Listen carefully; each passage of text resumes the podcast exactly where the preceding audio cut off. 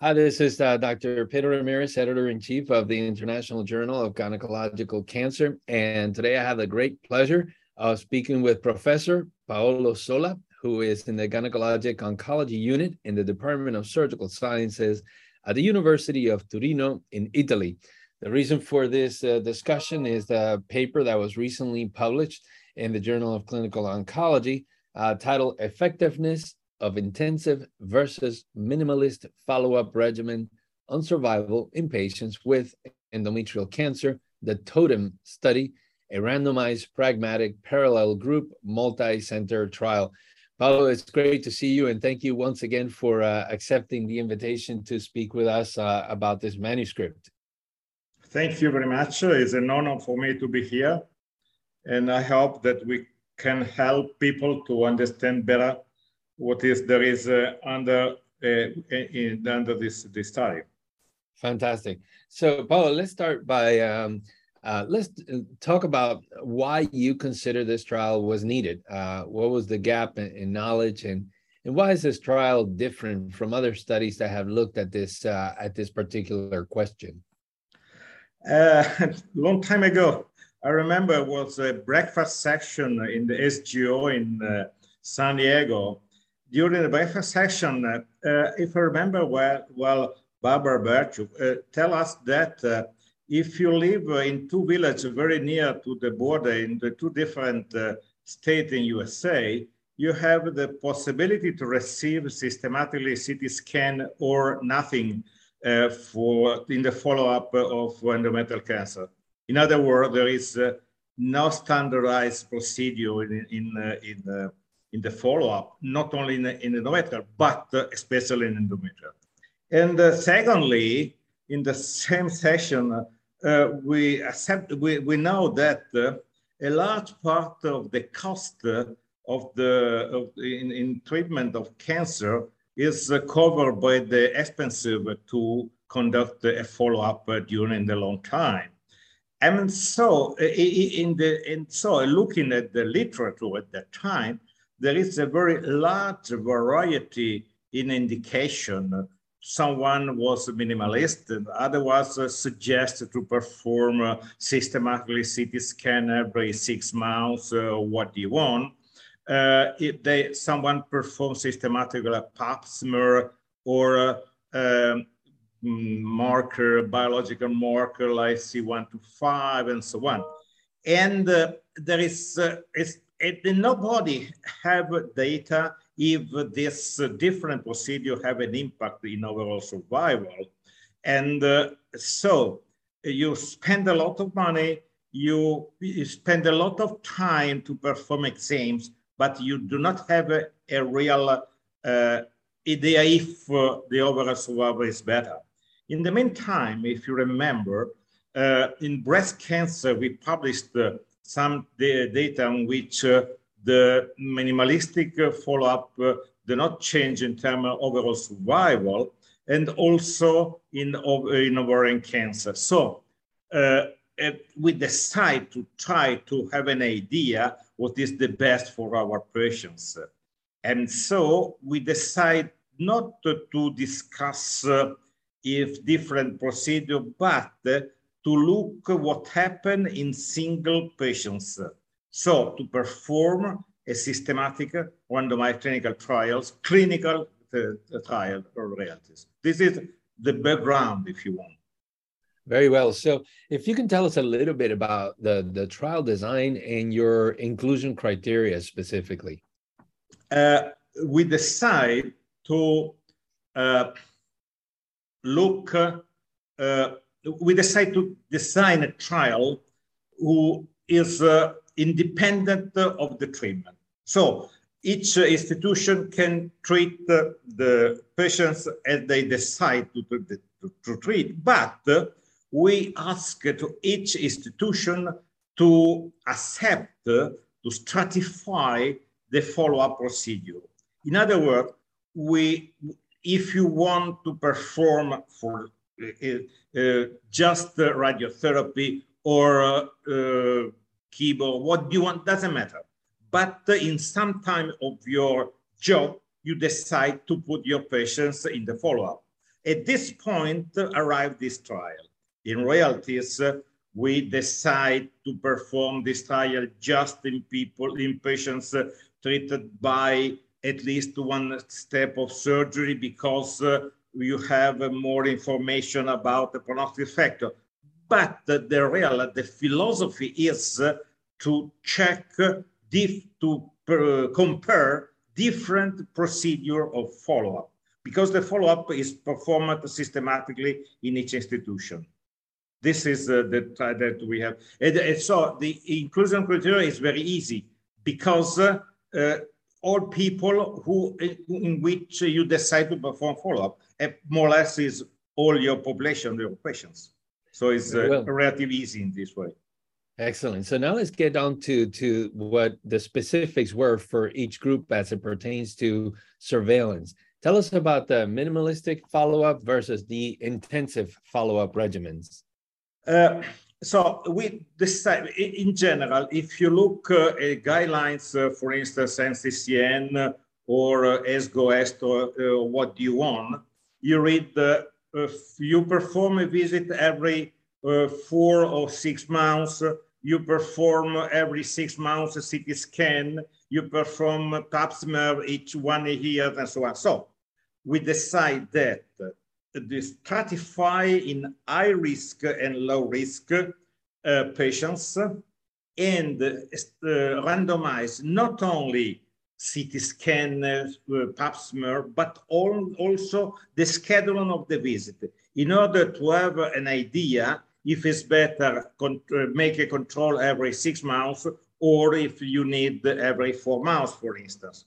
So uh, we try to have some information about the role of each procedure can play in terms of uh, detection rate of the, the recurrence.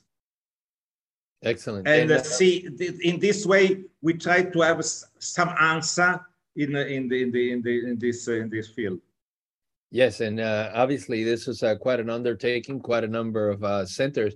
And now uh, I was wondering then if you can tell us uh, the results uh, what should be the the take home message, and uh, and then we'll get into some of the additional details and questions uh, pertaining to the to the results. Uh, and so uh, we after to have enrolled more than uh, one one thousand eight hundred patients. we have that, that, there is no difference in terms of survival in the free interval in between minimalistics or uh, intensive follow-up. This is very interesting uh, because uh, uh means that uh, uh, in reality this is a very important the, redesign the, the role of the doctor, of the therapeutic, because the, the, the, the cornerstone of the follow-up is the, the clinical control. And uh, the clinical control uh, induced the need to perform CT scan or what you want.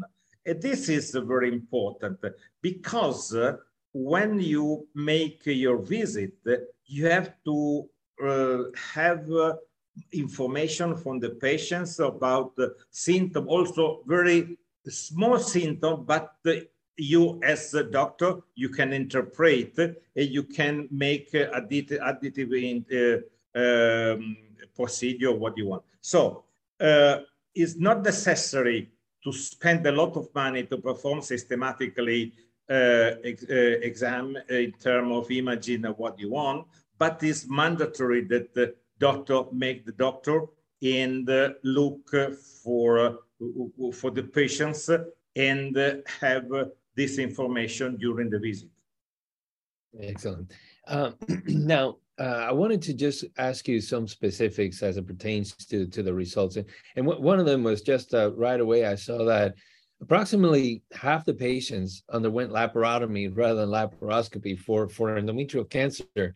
Uh, why do you think this was uh, the case? It's not, uh, particularly in the United States, it's not very common for patients to undergo an open surgery for endometrial cancer. Why, why do you think this was the case in this study? Uh, be, because uh, the, the, the, this is uh, the, the, the sign that this is an old trial. When uh, we designed the trial in 2008, uh, the, the, the, the, lap mini the laparoscopy was not so uh, employed, uh, used in all hospital in Italy. Uh, in reality, more recently, is very, mm, very used systematically. But this is the price that you pay to have a, a long, a long-term uh, for trial. Uh, but uh, this can help us because we can perform post hoc analysis and using the propensity analysis, we can look if there is some difference because uh, uh, just by chance is exactly 50-50. So uh, it, it's not randomized to perform that, but uh, using a statistical procedure, we can have more information about because are a lot, a very important number of patients. Very well. So, uh, Paolo, the, as you know, uh, our fellows in the journal often will submit their questions, and, and I'm going to start asking you some of some of the questions from our fellow. Yeah. Um, Alexander Sushkevich uh, from Ukraine. Actually, he mentioned uh, that overall, 198 patients died in the study, um, and that in the low risk and high risk group, um, certainly though those figures were quite similar um, 95% in the low risk group, 85% in the high risk group. And he was asking, did you stratify those deaths into cancer specific deaths uh, or, or, and deaths for other reasons as well? Uh, good question. Uh, in reality, we have a look at that, uh, but uh, uh, perform an analysis in this. it's very difficult because is uh, the number is, is too small and uh, it's quite impossible to have uh, an answer about it. in addition, some patients, we have um, information not so precise if there are without recurrence at the, at the moment of the death. So we, we put together because otherwise we risk to have a confounded uh, information. Very well. Uh, a second question from um, Alexander is uh, you only had four relapses in your trial that were identified by ultrasound. And he was asking with regards to when using imaging, is ultrasound really a, a, valuable tool to detect recurrences? Should CT scans be the standard? or you know certainly according to your study should neither be considered uh, yes uh, the, the problem is that uh, uh mm, except the, the, the, the, the recurrence uh, in the pelvis uh, the, about 50 or more than 50 percent of the recurrence are upper abdomen or thorax where the CT, the detection rate of CT scan is better than the ultrasound. Uh, and uh, what is interesting is not uh, just in our hospital, but uh, in all hospital because this is a multicentric uh, study. So this is uh, this result is spread in in Italy in in in all units of the Italy. So in other words, we consider that in in endometrial cancer, CT scan is the the best way to detect uh, recurrence. Very well. And another question uh, comes to us from uh, Sarita um, in uh, in India. She's one of our other uh, fellows, and her question particularly is with regards to stage three and four patients in non-endometrioid cases. She notes these were obviously a minority in both study arms, less than five percent or and uh, eight percent respectively. Can the findings on this study be actually obviously also applied to those non-endometrioid cases or potentially even more advanced cases? Uh, certainly, perhaps we can have some doubt about it, but uh, the small number is difficult to uh, have uh, specific information on this subset. And as you know, perform uh, an analysis by subgroup is uh, not so correct And so we assume that because it's a randomized study, is uh, uh, well balanced in the two arms. So perhaps uh, there is no uh, difference also for this uh, subset of patients, but uh, the small number of patients can draw a specific conclusion on this subset. Overall, this is our results. It's difficult to say yes uh, uh, out of any doubt, certainly. But the number is very small. Yeah, I, I agree, and I think that again, it's uh, it's often a a common issue where you know certainly there's questions that arise uh, out of a study when the study was not specifically designed for that. So as you mentioned, yes, obviously not enough patients in those uh, subgroups. Now, one of the other questions from Sarita was um, she notes that the minimalist follow-up regimen had 13, um, 11 and 13 visits in the low and high risk groups respectively whereas the intensive follow-up regimen had 13 and 14 visits in the low and high risk risk group uh, patients. So the absolute difference in terms of the number of visits in the two arms is small. Um, she wants to know whether the authors consider that the number of visits can be decreased further in these low risk patients. Uh, good question, thanks. Uh, and this uh, is uh, the result uh, if you want a kind of compromise when to design a, kind, uh, this kind of trial, because uh, uh, you consider that it, it, at, the, at the beginning, uh, my opinion was uh, uh, be more radic radical in the in the, in the minimalistic, perform just a visit a year or what you want. But this is very difficult to be accepted because have uh, different, uh, very different in terms of number of visits and control in the two arms.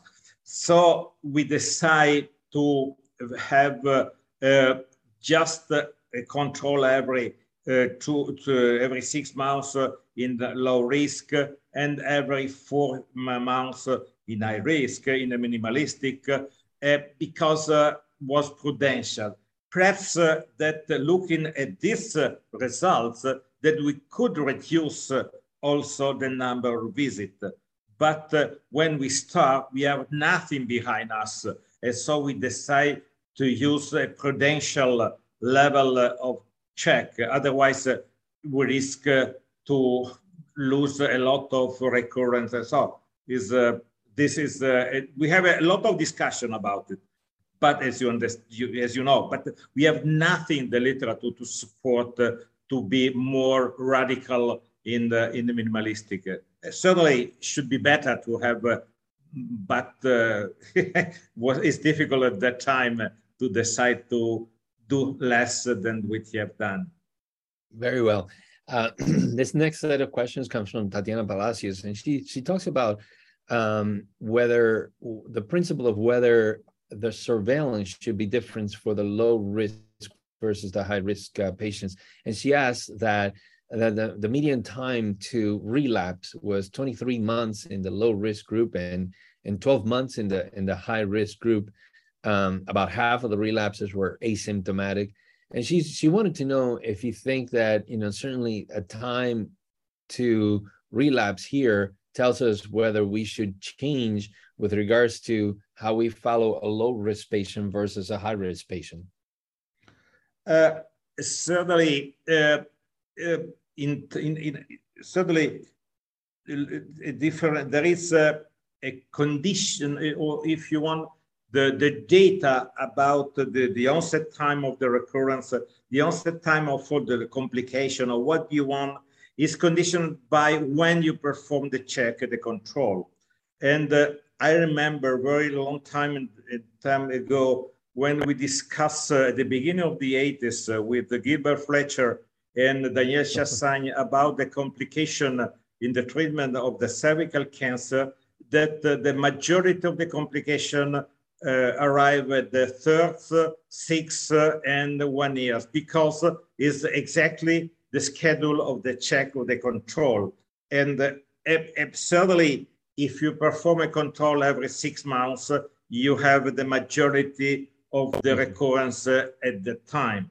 So uh, there is a kind of bias if you want, but uh, this is typical in each uh, uh paper that you look uh, in the literature because each of us uh, schedule the control every six months, every I don't know what. And it's difficult that you, if patients have a recurrence after four months, you put every four, uh, four months and then five months and then six.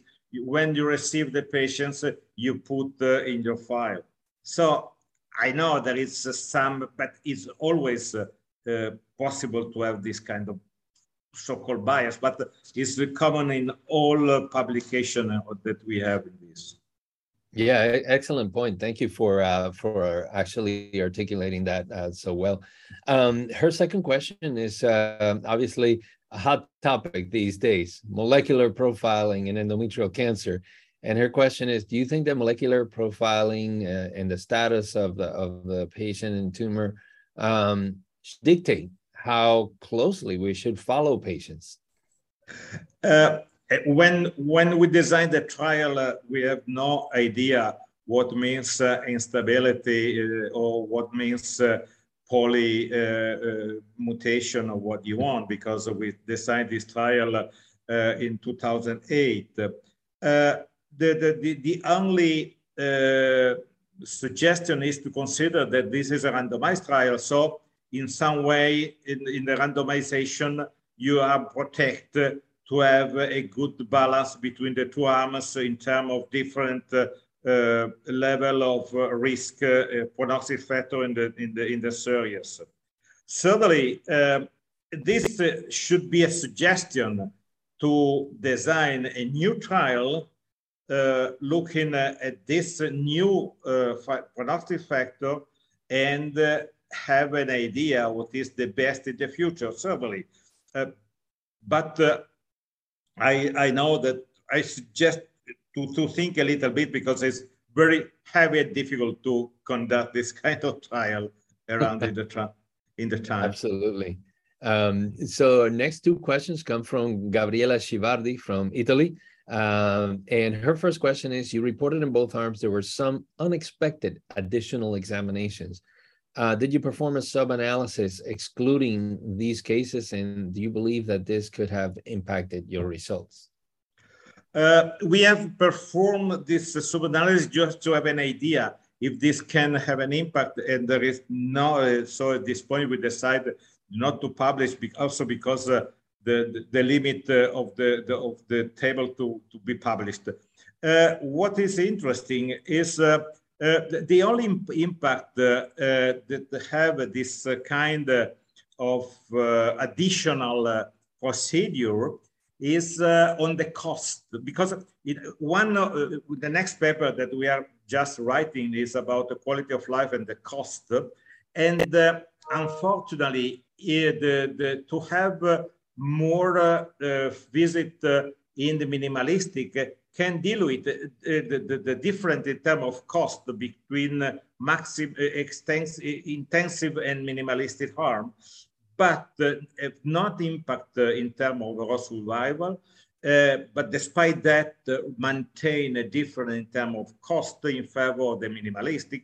Certainly, if you, if you do not have uh, this uh, inference uh, not scheduled, we could have more a very largest difference in terms of cost. Uh, because this is very important, we save a lot of money with uh, this trial.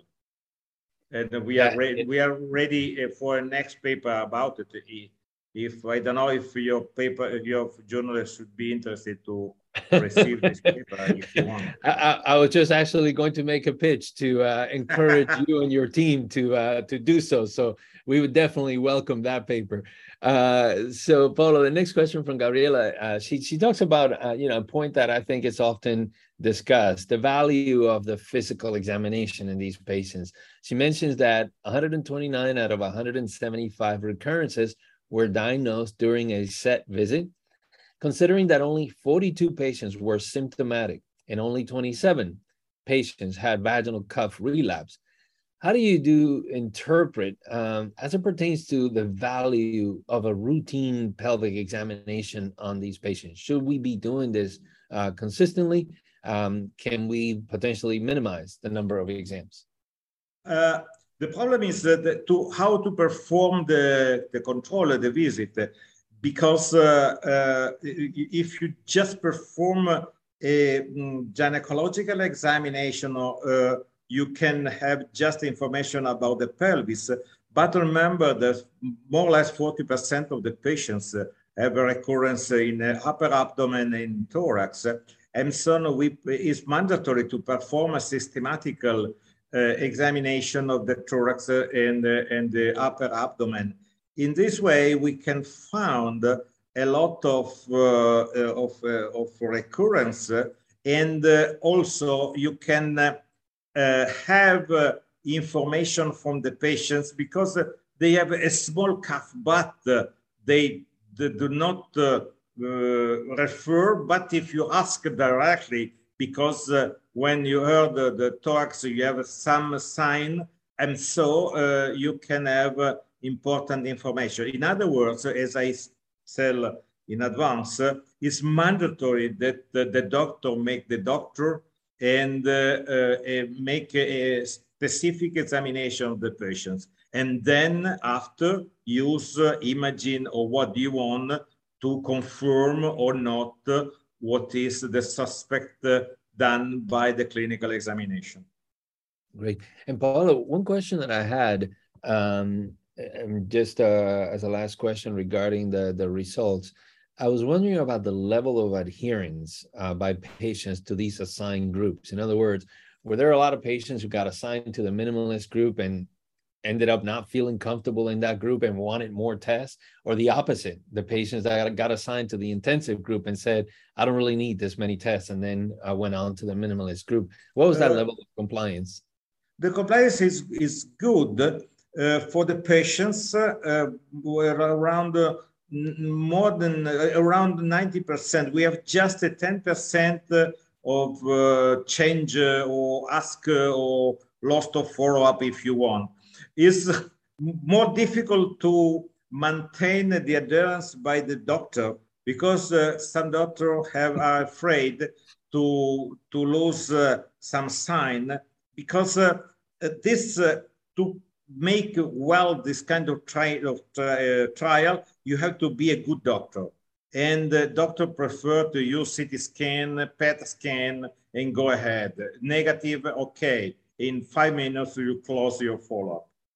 it's, it's, it's heavier to ask if you uh, is well, if you to, to visit. Uh, so it's, uh, this is interesting. Uh, yeah, important. absolutely. I, I think Like like with many um, uh, trials, and you know certainly there is a lot of bias uh, with regards to the physician rather than the patient uh, themselves.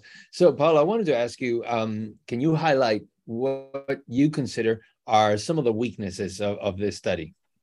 Uh, the weakness uh, is uh, is there is some weakness, important weakness. If, this is an academic trial, means we have not a lot of money and so the, the, the main weakness is uh, that we have just uh, used remote monitoring and not uh, inside visit because we have not enough uh, money to go around in Italy and in French. Uh, and this is uh, a limit.